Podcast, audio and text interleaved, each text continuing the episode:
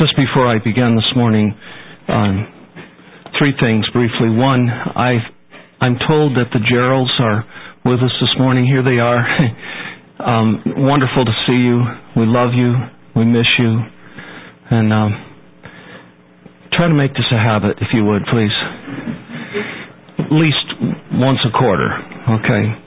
Number two, last week we had a visit from a young couple who's just moved here from uh, Wisconsin, and we sought to befriend them, and we offered if there's any way we can help you get adjusted. And within two days, Matt Lemke called and said, My wife is very sick, and now she's in the hospital. And um, two of our ladies, for sure, have ministered to her already. But if any of you ladies might be willing to help starting tomorrow to care for their little daughter, Adelaide, um, she may be home, Mom, Melissa, may be home from the hospital by tomorrow. If that's the case, you would watch and help with Adelaide there. If she doesn't come home, you're welcome to take this 11 month old daughter to your home.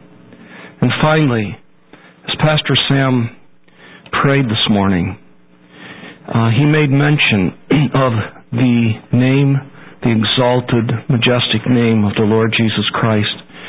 And I wasn't going to read this, but I'm just going to read this for you because it's short and I think it's very moving. It comes from the Forgotten Spurgeon and it's about a sermon that he once preached at Exeter Hall when he was only 25 years old. The title of the sermon was The Eternal Name. And in the course of the sermon, he depicts what would become of the world if the name of Jesus could be removed from it. And unable to restrain his own feelings, he exclaimed, I would have no wish to be here without my Lord. And if the gospel be not true, I should bless God to annihilate me this instant. For I would not care to live if you could destroy the name of Jesus Christ. Many years later, Mrs. Spurgeon had not forgotten this sermon, and she describes its close when Spurgeon's voice was almost breaking in physical exhaustion in the following words. This is Mrs. Spurgeon. I remember with strange vividness at this long distance of time the Sunday evening when he preached from the text, His name shall endure forever. It was a subject in which he reveled. It was his chief delight to exalt his glorious Savior.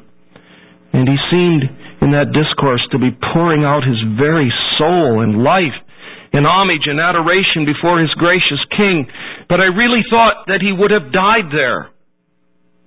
In the face of all those people, at the end of the sermon, he made a mighty effort to recover his voice, but utterance well nigh failed. And only in broken accents could the pathetic oration be heard. Let my name perish, but let Christ's name last forever. Jesus, Jesus, Jesus, crown him Lord of all. You will not hear me say anything else. These are my last words in Exeter Hall for this time. Jesus, Jesus, Jesus. Crown him Lord of all. And then he fell back, almost fainting, in the chair behind him. May God grant to all of us such a love for the person and the name of our Lord Jesus Christ. While we embark upon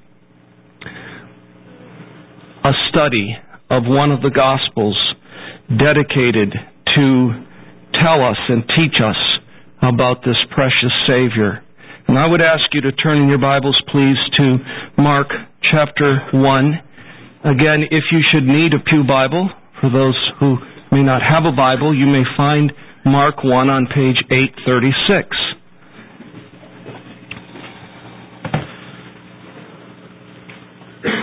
Now, the title of this series, as you have perhaps observed from your bulletin is The Gospel According to Mark, a docudrama of Christ our ransom. A docudrama is simply a dramatic retelling of facts. And I'm going to argue that the Gospel of Mark is in a unique and peculiar way dramatic. And I want to emphasize the word ransom because I have chosen chapter 10 and verse 45 as the key verse because in nowhere else in this gospel does Jesus make more clear why he came. He came not to be served, literally to be deaconed, but to serve, to deacon. Jesus is the ultimate deacon, capital D. He came not to be deaconed, but to deek, and to give his life a ransom for many. A ransom is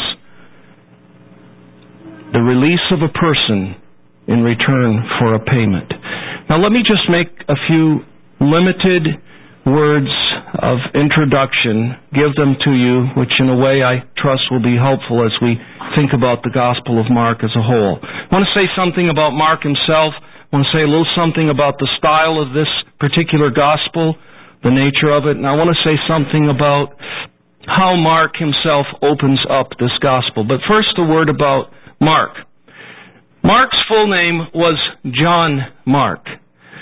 We read of him eight times in the New Testament. He was the son of a godly woman by the name of Mary, who apparently was somewhat well to do because the disciples often met in her home. In fact, on the night that Peter was released from prison, and you remember there was a prayer meeting taking place, and that's why he was released, they were in the home of Mary.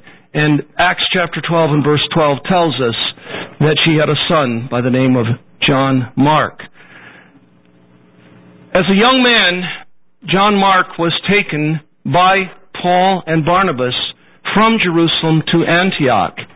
And he actually attended their first missionary journey. And some of you know that before the journey was over, for reasons we don't understand, he departed, he withdrew from Paul and Barnabas, and he went back to Jerusalem. And so when it came time to go on the second journey, Barnabas wanted John Mark to go again, and by the way, uh, John Mark was the cousin of Barnabas. Paul said, No, no, we're not taking him. Apparently, Paul believed that there was sin, some deficiency in character on the part of John Mark. And he didn't believe it would be wise to take him. He didn't think he was warranted to travel on this mission trip. And a very sharp dissension developed between Paul and Barnabas. And the end result is that they parted and Paul took Silas on the second journey, and Barnabas took John Mark to Cyprus. And we don't hear about John Mark for a long time.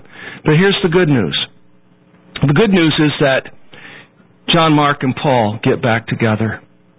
And we find John Mark with Paul in Colossians. And then later, just before Paul is going to give up his own life, the ultimate sacrifice, by probably being decapitated, he writes Timothy, and he says, Timothy, please send John Mark to me, for he is profitable to me. And we read once more about John Mark from the Apostle Peter. Peter makes reference to him and calls him his son. His son who was presently living in what Peter called Babylon, which surely meant the city of Rome. That's who the author is, John Mark. He became an assistant to the Apostle Peter. And early ancient history tells us again and again that Mark was asked by the Roman Christians to record everything he heard Peter preach because they so profited from Peter's ministry as an apostle. And because he was Peter's assistant, apparently, he was asked to record. And this request has been recorded in much of ancient history, especially by the early fathers. Um, Irenaeus, Tertullian, Clement of Alexandria, Origen, Eusebius, maybe you've heard of some of their names. They were the early church fathers. And by the way, if you want to study the early church fathers, that's called patristics. That's your word for the day. patristics. Some men have their PhD in patristics.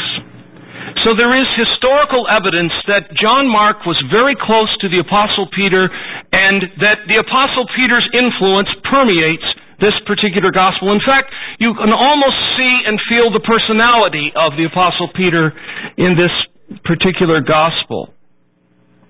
And I'm just going to tell you one more sort of interesting thing.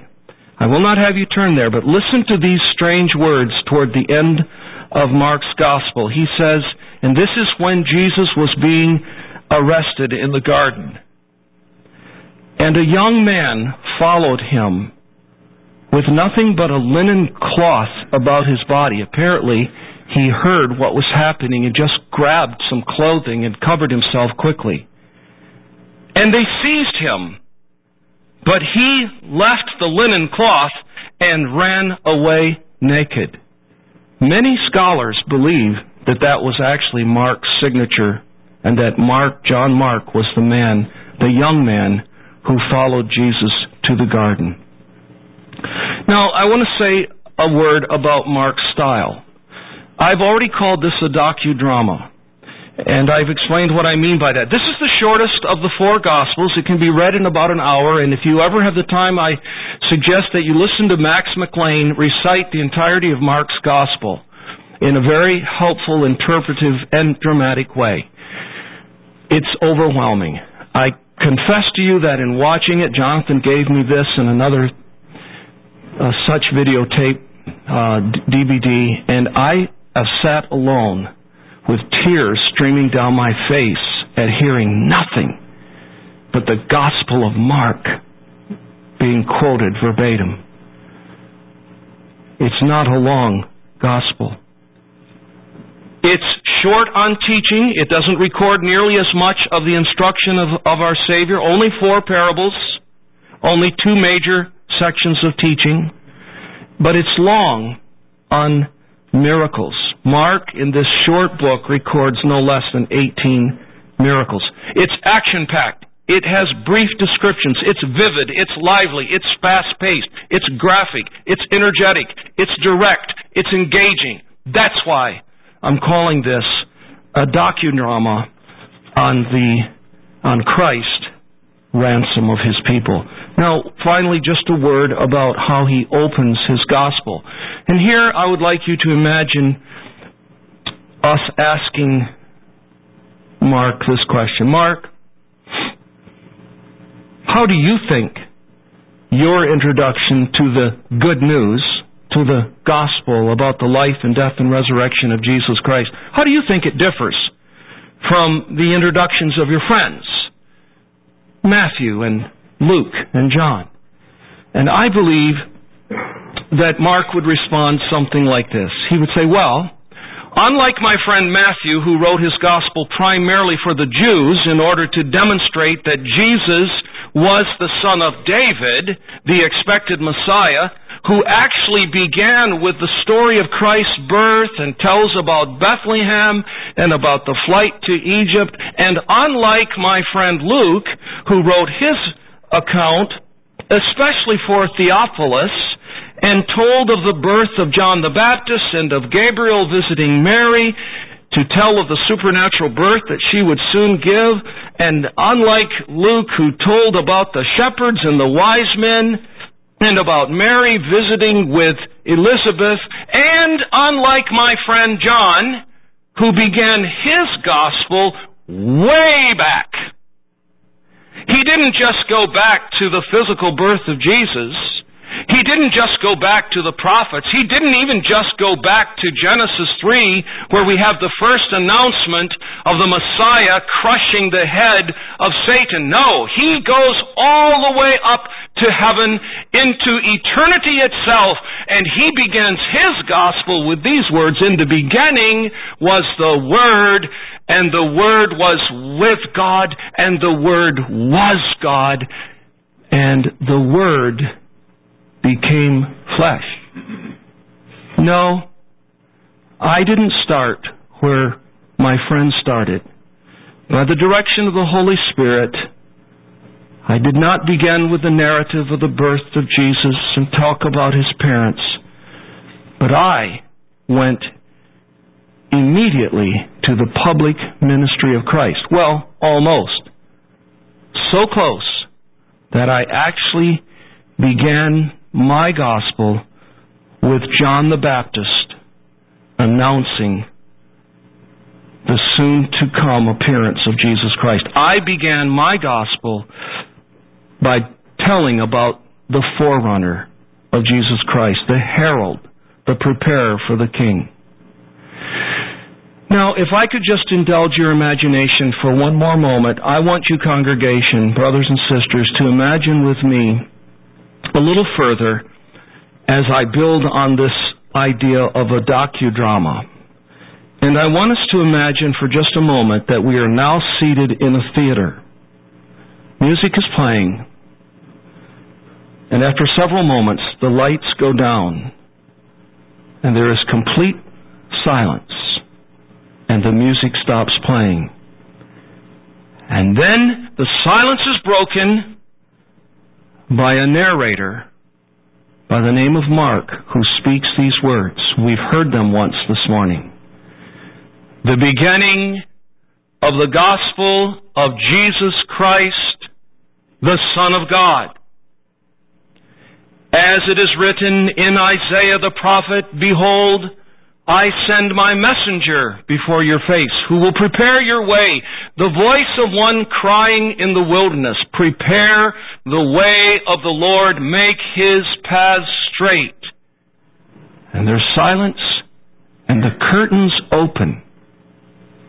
And suddenly, on the screen, this action movie takes us to a river scene in the plain of Jordan.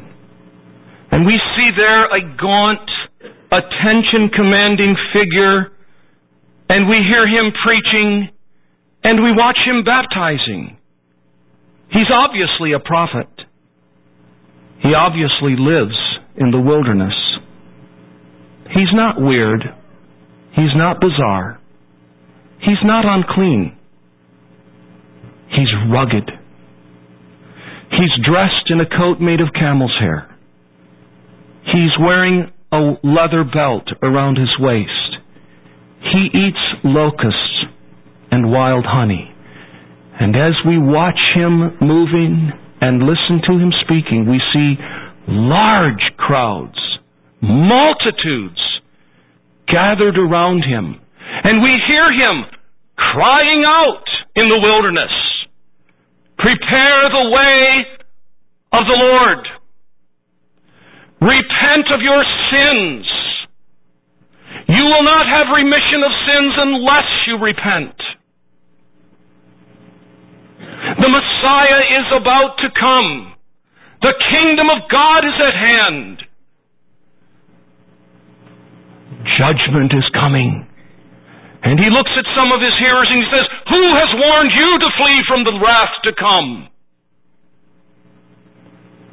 And he tells some who would be baptized carelessly and quickly and unthinkingly, I will not baptize you until your life demonstrates that you are genuinely repentant of your sins. And some of them say, What will that look like? And he says, if you're a prosperous, wealthy person, it means that you'll quit being a materialist and you will share of your goods with the poor. If you're a tax collector, it means you're going to quit taking money that does not belong to you. If you're a soldier, it means you're not going to extort money. And you will be content with your wages. Repent!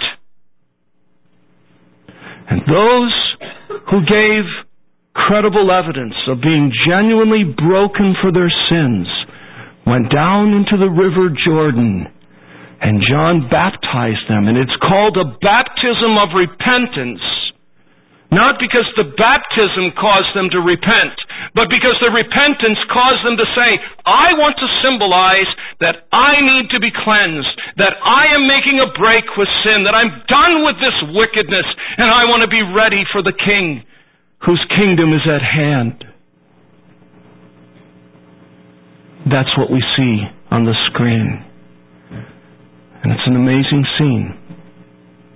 But now, what I want us to do is let the curtains close. And I want us to go to the script of this docudrama. And that's why I've turned you to Matthew or to Mark chapter 1. So let's just examine the script itself. Now, my assignment today is to open up the first 13 verses. And by the way, our plan is to preach through the Gospel of Mark in 26 sermons. We don't want to wear you out, but neither do we want to fly over so quickly that you hardly remember anything about the Gospel.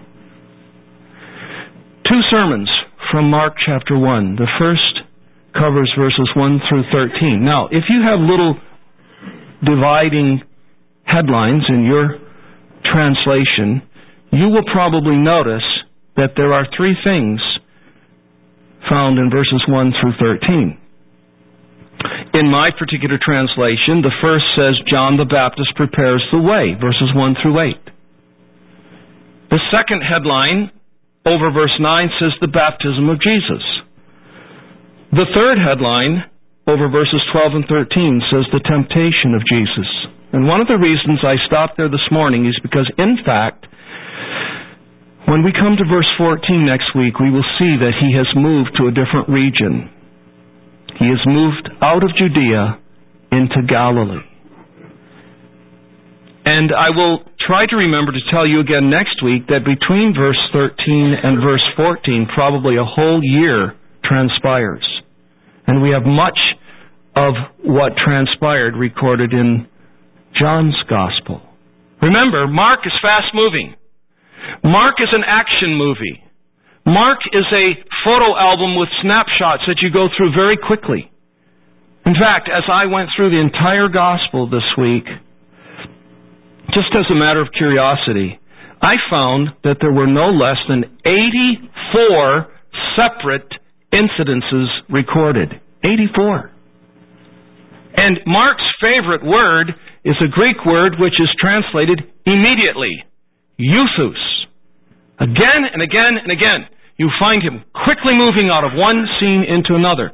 But this morning I want us to look at these three things. John the Baptist preparing the way for the Messiah. The baptism of Jesus very interesting. Why would a sinless, pure human being joined to divine nature ever want or feel the need to be baptized? And thirdly, I want us to see this very brief account of our Savior's temptation in the wilderness. Now, I've, I've sort of portrayed for you already verses 1 through 8. You have a feel for what was going on. But let's look just a little more carefully at verses 4 through 8. John appeared baptizing in the wilderness and proclaiming a baptism of repentance for the forgiveness of sins. There's no forgiveness of sins for those who do not repent. And I can say there is no forgiveness of sins for those who do not repent and believe the gospel. And then John or Mark tells us that all the country of Judea and all Jerusalem were going out to him and were being baptized by him in the River Jordan. There's a wonderful illustration of how all doesn't always mean all. Of course, not every single human being in Judea and Jerusalem was there. But it means there was a massive interest and attendance upon John. And then, sort of parenthetically, Mark wants to tell us what John was like and how prophetic he was in his appearance. That is to say, he, he looks like the prophets of old, especially he looks like Elijah. That's interesting, isn't it? Because Jesus said that John is the Elijah that was prophesied in Malachi. What did he look like? Well, we're told that he was clothed in camel's hair, he wore a leather belt, and his diet was locusts and wild honey. I've been thinking about that quite a bit this week. Someday we'll see John. I want to ask him, because I don't intend to find out. What did the locusts taste like? You really liked them, or was it just survival food? I think John would say they were good. And people all over the world eat various kinds of insects. And we say, ooh, that's stupid. And we eat snails, slimy snails, and we think they're good because we call them some French name like escargot. People eat weird stuff. Locusts, if you take the wings off, I'm told, are tasty. They're crispy. They're crunchy. Makes you want one right now, doesn't it? I can tell. I know some of you want one. You can fry them, you can dry them, you can cook them, put some salt on them, probably delicious. Some people think he put the honey on to overcome the power of the taste. No, this was decent food. It was nutritious. But John was not a, a man who lived in luxury. He was not called to that. And, and in one place, Jesus says to his hearers, What did you go out in the wilderness to see? Did you go out there to see a reed blowing in the wind? Did you go out there to see a man in nice clothing? No, no, no. That's not what God called this man to be. He was an ascetic. He was a prophet of God. He lived in the wilderness. He preached fearlessly. He's the greatest man that has ever been born of a woman, said our Savior. And so here is John preaching repentance for the forgiveness of sins. And then notice uh, verse 7, because here's where the gospel comes in. Did John just preach repentance? No. And I'm going to read this for you, and I'll save you the effort because I I just don't want you to have to turn all over the place today. Listen to this. This is what the Apostle Paul says about John's preaching. John baptized with the baptism of repentance, telling the people to believe in the one who was to come after him, that is Jesus. Did you hear what Paul said about John? He said, yeah, he preached repentance. He also preached faith. Turn from your sins to the Lord Jesus Christ. And so John, in preaching repentance as an essential component to obtaining forgiveness from God, also told them that you must believe upon the one who is coming after me, verse 7. After me comes he who is mightier than I, the strap of whose sandals I am not worthy to stoop down and untie. I have baptized you with water, but he will baptize you with the Holy Spirit. Now, let me just say something about that section and then we're going to move quickly to the baptism. And I'm, i want to do the same thing with each of these three things. John the forerunner, the baptism of Jesus, and the temptation of Jesus. What was the purpose of John's ministry? What was John really doing? You say, well, he was preparing the way for the, for the Messiah, and that's true. And that's where we have to begin in answering the question. Because when a great king is going to come, someone should lead the way and prepare the way. I remember when um, a president that we uh, had very little respect for visited Owensboro, Kentucky. And and there was a rumor that he was going to be uh, eating at Moonlite Barbecue. And being friends with one of the owners, I called him and said, uh, is is the big dog going to be there today? And he said, Ted, I can only tell you this. Be here by 11 o'clock. I barely got in.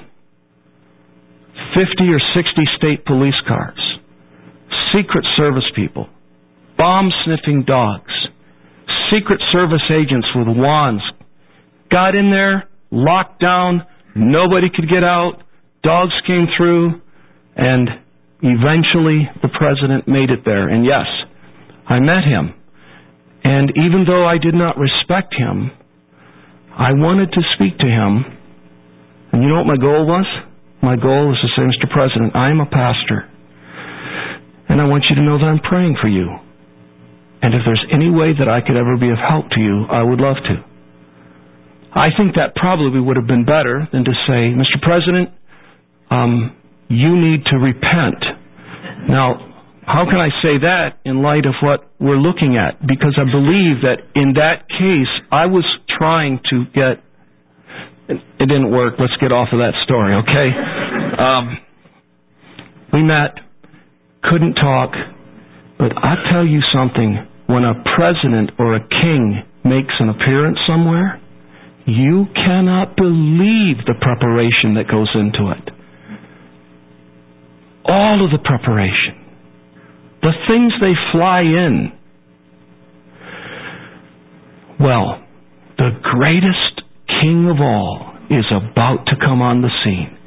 He's been prophesied since the dawn of creation. I made reference to the prophecy in Genesis 3. And all through the Old Testament, the people of God were told that someday the final prophet, priest, and king would come, the Messiah would come. And now, as the 11th hour draws nigh, it's only right that there be a herald, that there be a forerunner, that there be somebody out there to say, He's almost here. Be ready. And for you to be ready for this king, you need to repent. Because he is a holy king. And you cannot enter into his kingdom apart from forgiveness of sins.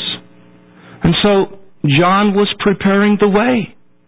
And he was calling people to repentance and to faith.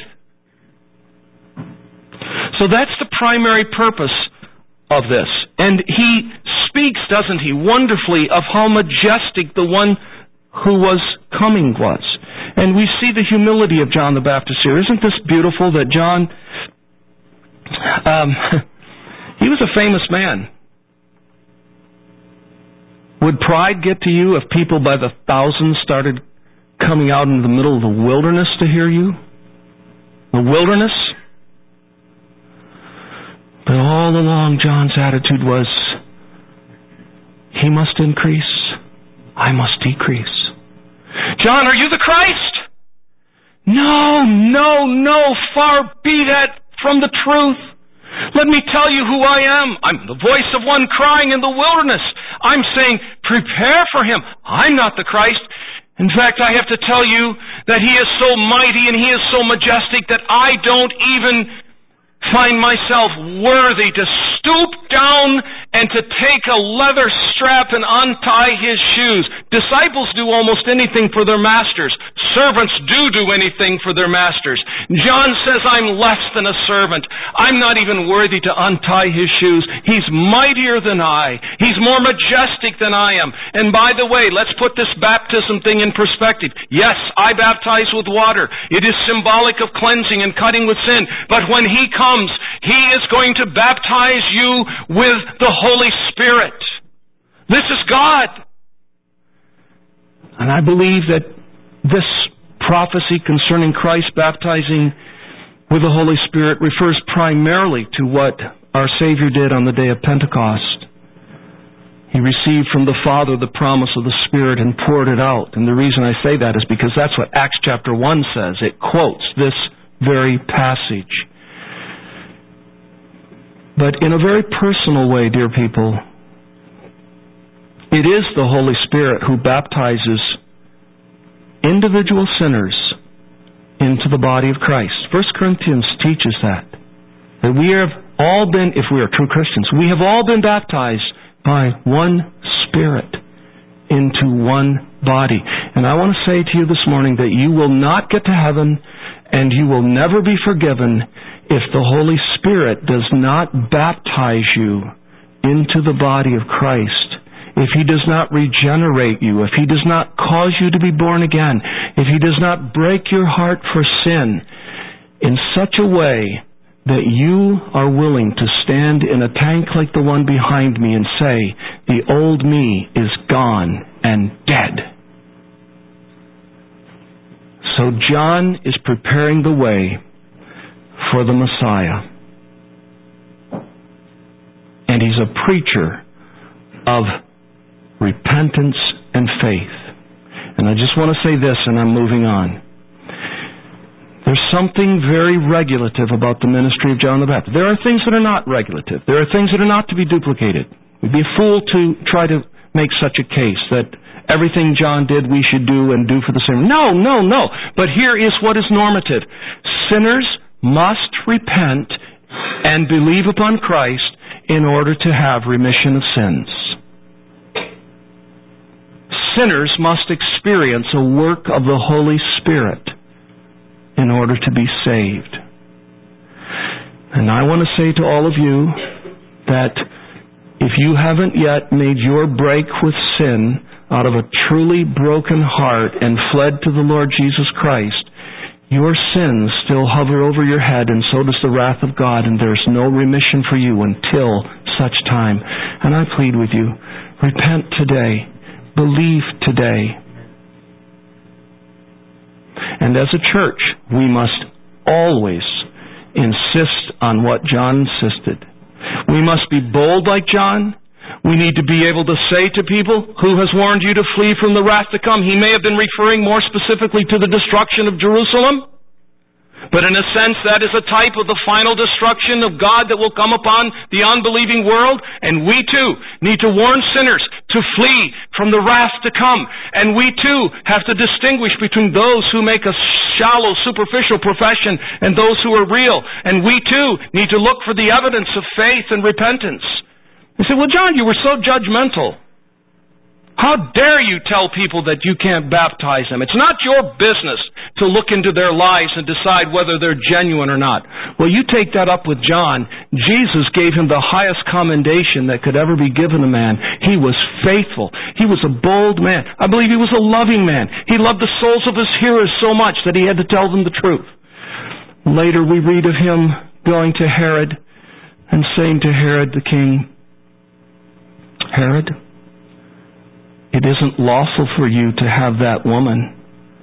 He had his brother's wife, Herodias. How much did that cost John the Baptist?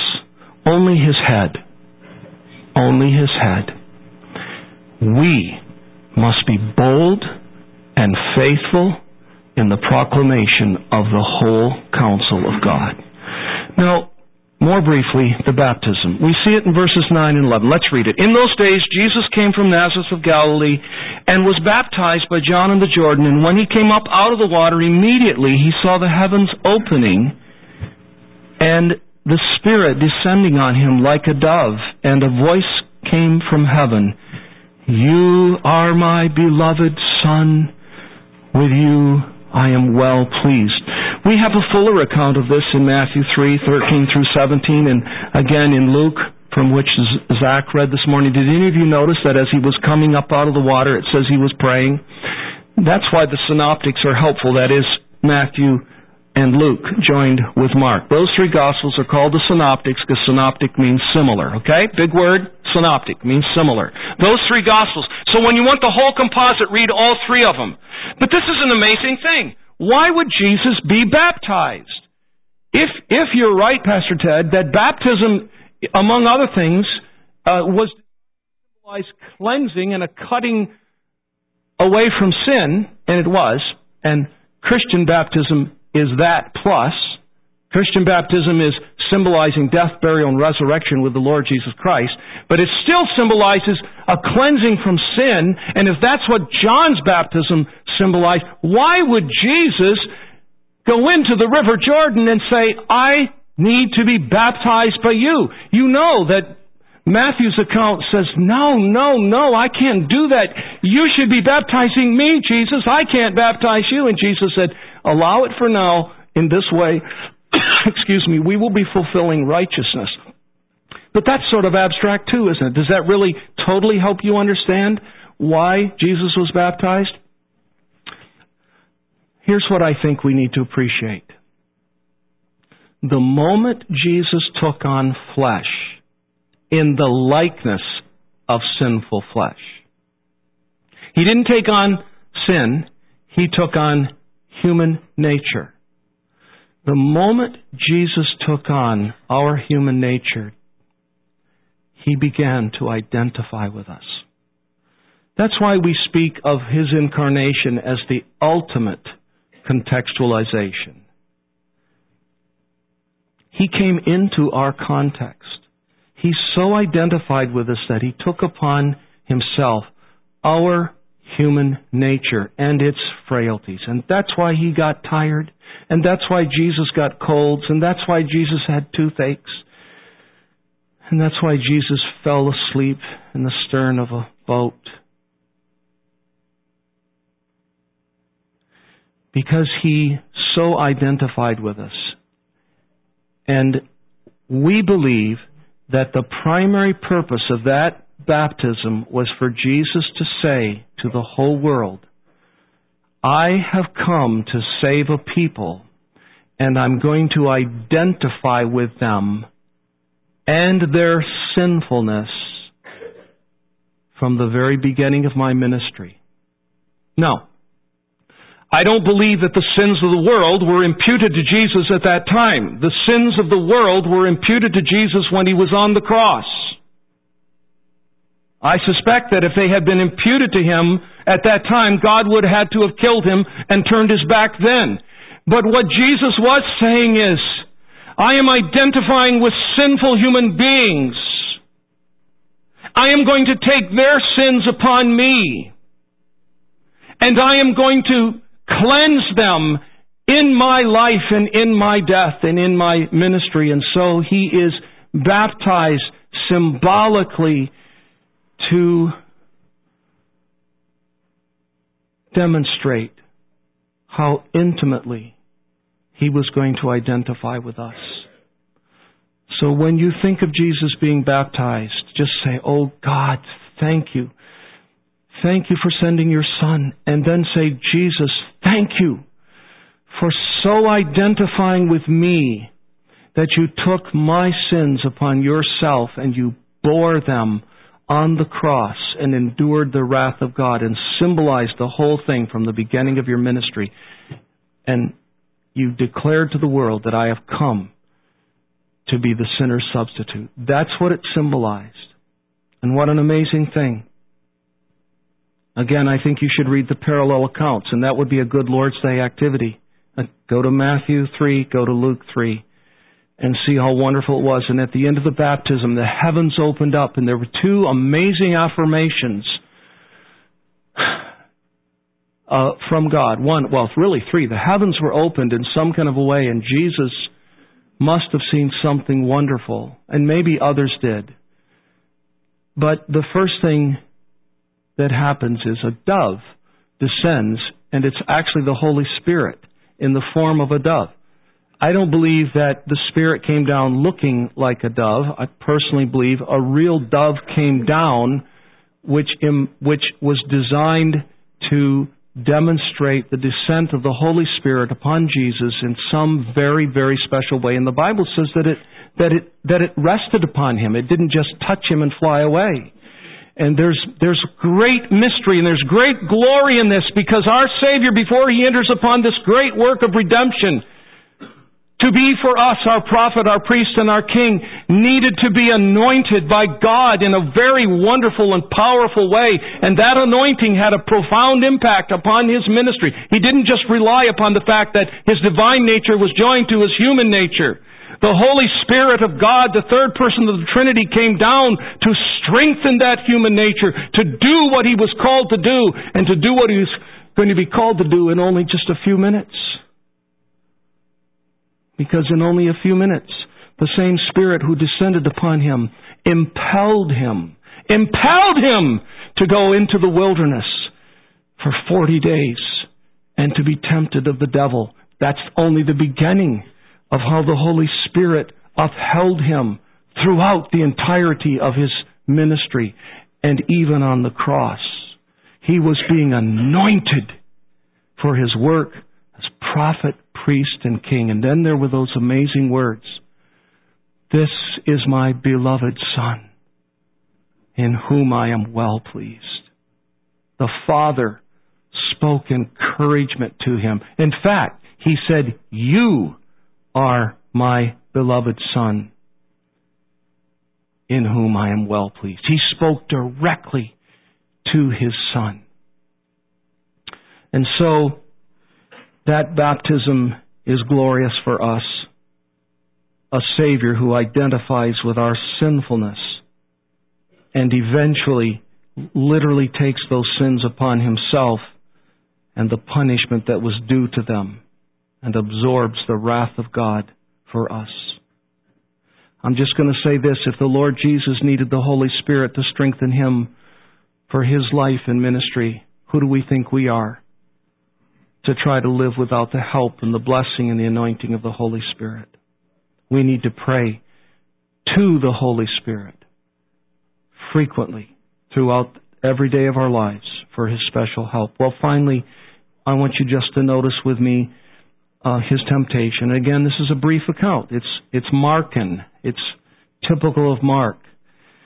It says in verse 12, the Spirit immediately. See that word? We already saw it in verse 10. And when he came up out of the water, immediately. And we see it now in verse 12, immediately. And we see it later in verse 18. And we see it in verse 20. We see it in verse 21. And we see it in verse 23. And we see it in verse 29. 42 times.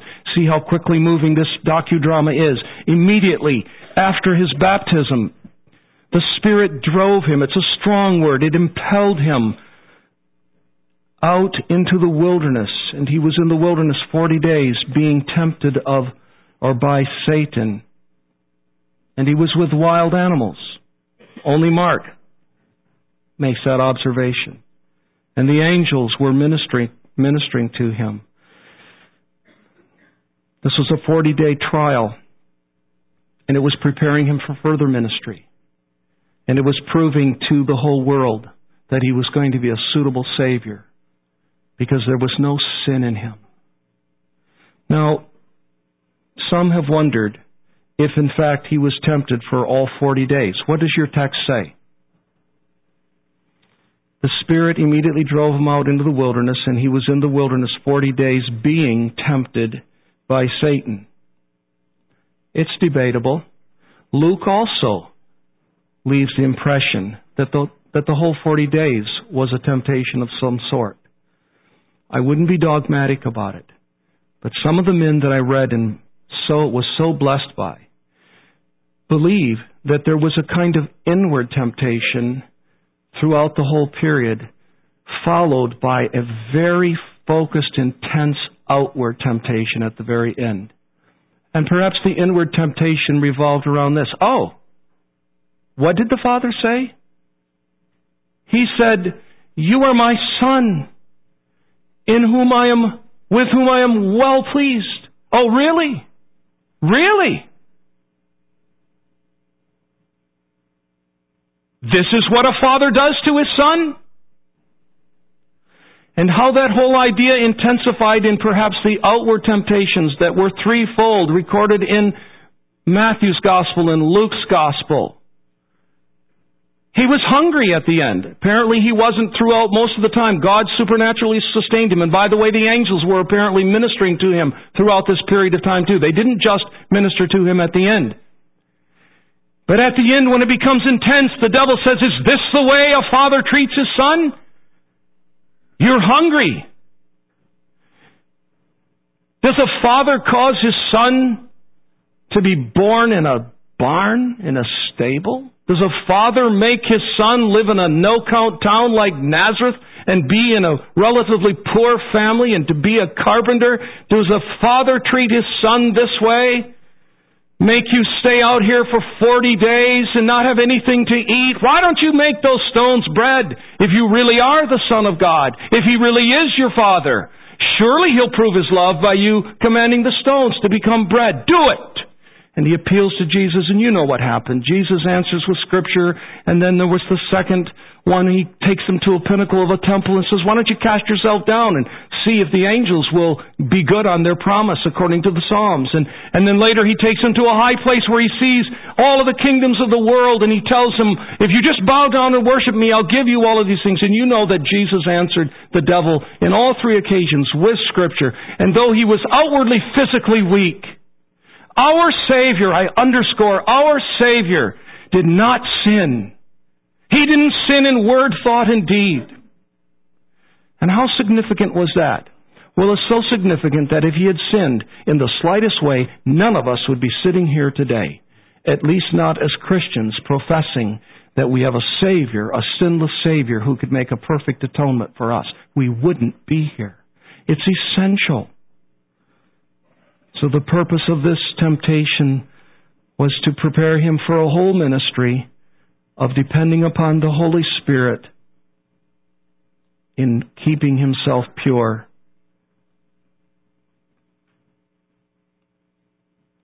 And now we have a Savior to believe upon. I need to quit. Those are the first three things that we see. Mark says, so that's where I want to start my gospel. God called Matthew to start in a different place than Luke and John, but I just want to start with John the Baptist. He was prophesied in, by the way, the first quote comes actually from Malachi there in verse 2, and the second one comes from Isaiah. And that's a common procedure in Scripture where the quote is attributed to one and not necessarily both. Mark says that's where I want to start. I want to start with the man who prepared the way. And I want you to see that as soon as he arrived, he identified with us in his baptism, and he proved for us that he was going to be a sinless, spotless lamb. That's where Mark begins. And I want to conclude with this final quote from one of the older writers. Uh, he just takes off on the first three words, or the first few words of this. Uh, the gospel, let's see, according, you read it exactly. I want you to notice the little preposition the. The beginning of the gospel of Jesus Christ, Jesus his human name, Christ his messianic title, prophet, priest, and king, the Son of God, the beginning of the gospel. And this is what the writer says, and with this I conclude. This message is emphatically the good news. It is the tidings which men most of all need. It stands alone. There is no other like it. If this be not the glad tidings of great joy for the world, then there are none. Let no false liberality lead us to lose sight of the exclusive claims which are made in this phrase for the set of facts, the narrative of which constitutes the gospel. The life and death of Jesus Christ for the sins of the world, His resurrection and continuous life for the saving of the world, these are the truths without which there can be no gospel. They must be apprehended. They may be apprehended in different ways, set forth in different perspectives proclaimed in different dialects, explained in different fashions, associated with different accompaniments, drawn out into different consequences. And yet, through all the diversity of tones, the message may be one, sounded on a ram's horn or on a silver trumpet. It may be the same saving and joy bringing proclamation, and it will be if Christ and his life and death are plainly set forth as the beginning and ending of all. But if there be an omission, of that mighty name? Or if a Christ be proclaimed without a cross, a salvation without a Savior, or a Savior without a sacrifice, all the adornments of genius and sincerity will not prevent such a half gospel from falling flat. Its preachers have never been able and never will be able to touch the general heart or to bring good cheer to men. They have always had to complain, We have piped unto you and you have not danced. They cannot get people to be glad over such a message. Only when you speak of a Christ who has died for our sins will you cause the heavy heart of the world to sing with joy. Only that old, old message is the good news which men want. The beginning of the gospel of Jesus Christ, the Son of God. Let us pray. Heavenly Father, thank you for inspiring Mark to record the, the life and death and resurrection and saving work of our Lord Jesus Christ. Uh, we pray that as we think about these things, that our hearts will be filled to overflowing with wonder. Wonder for a Savior who identified with our sinfulness by being baptized.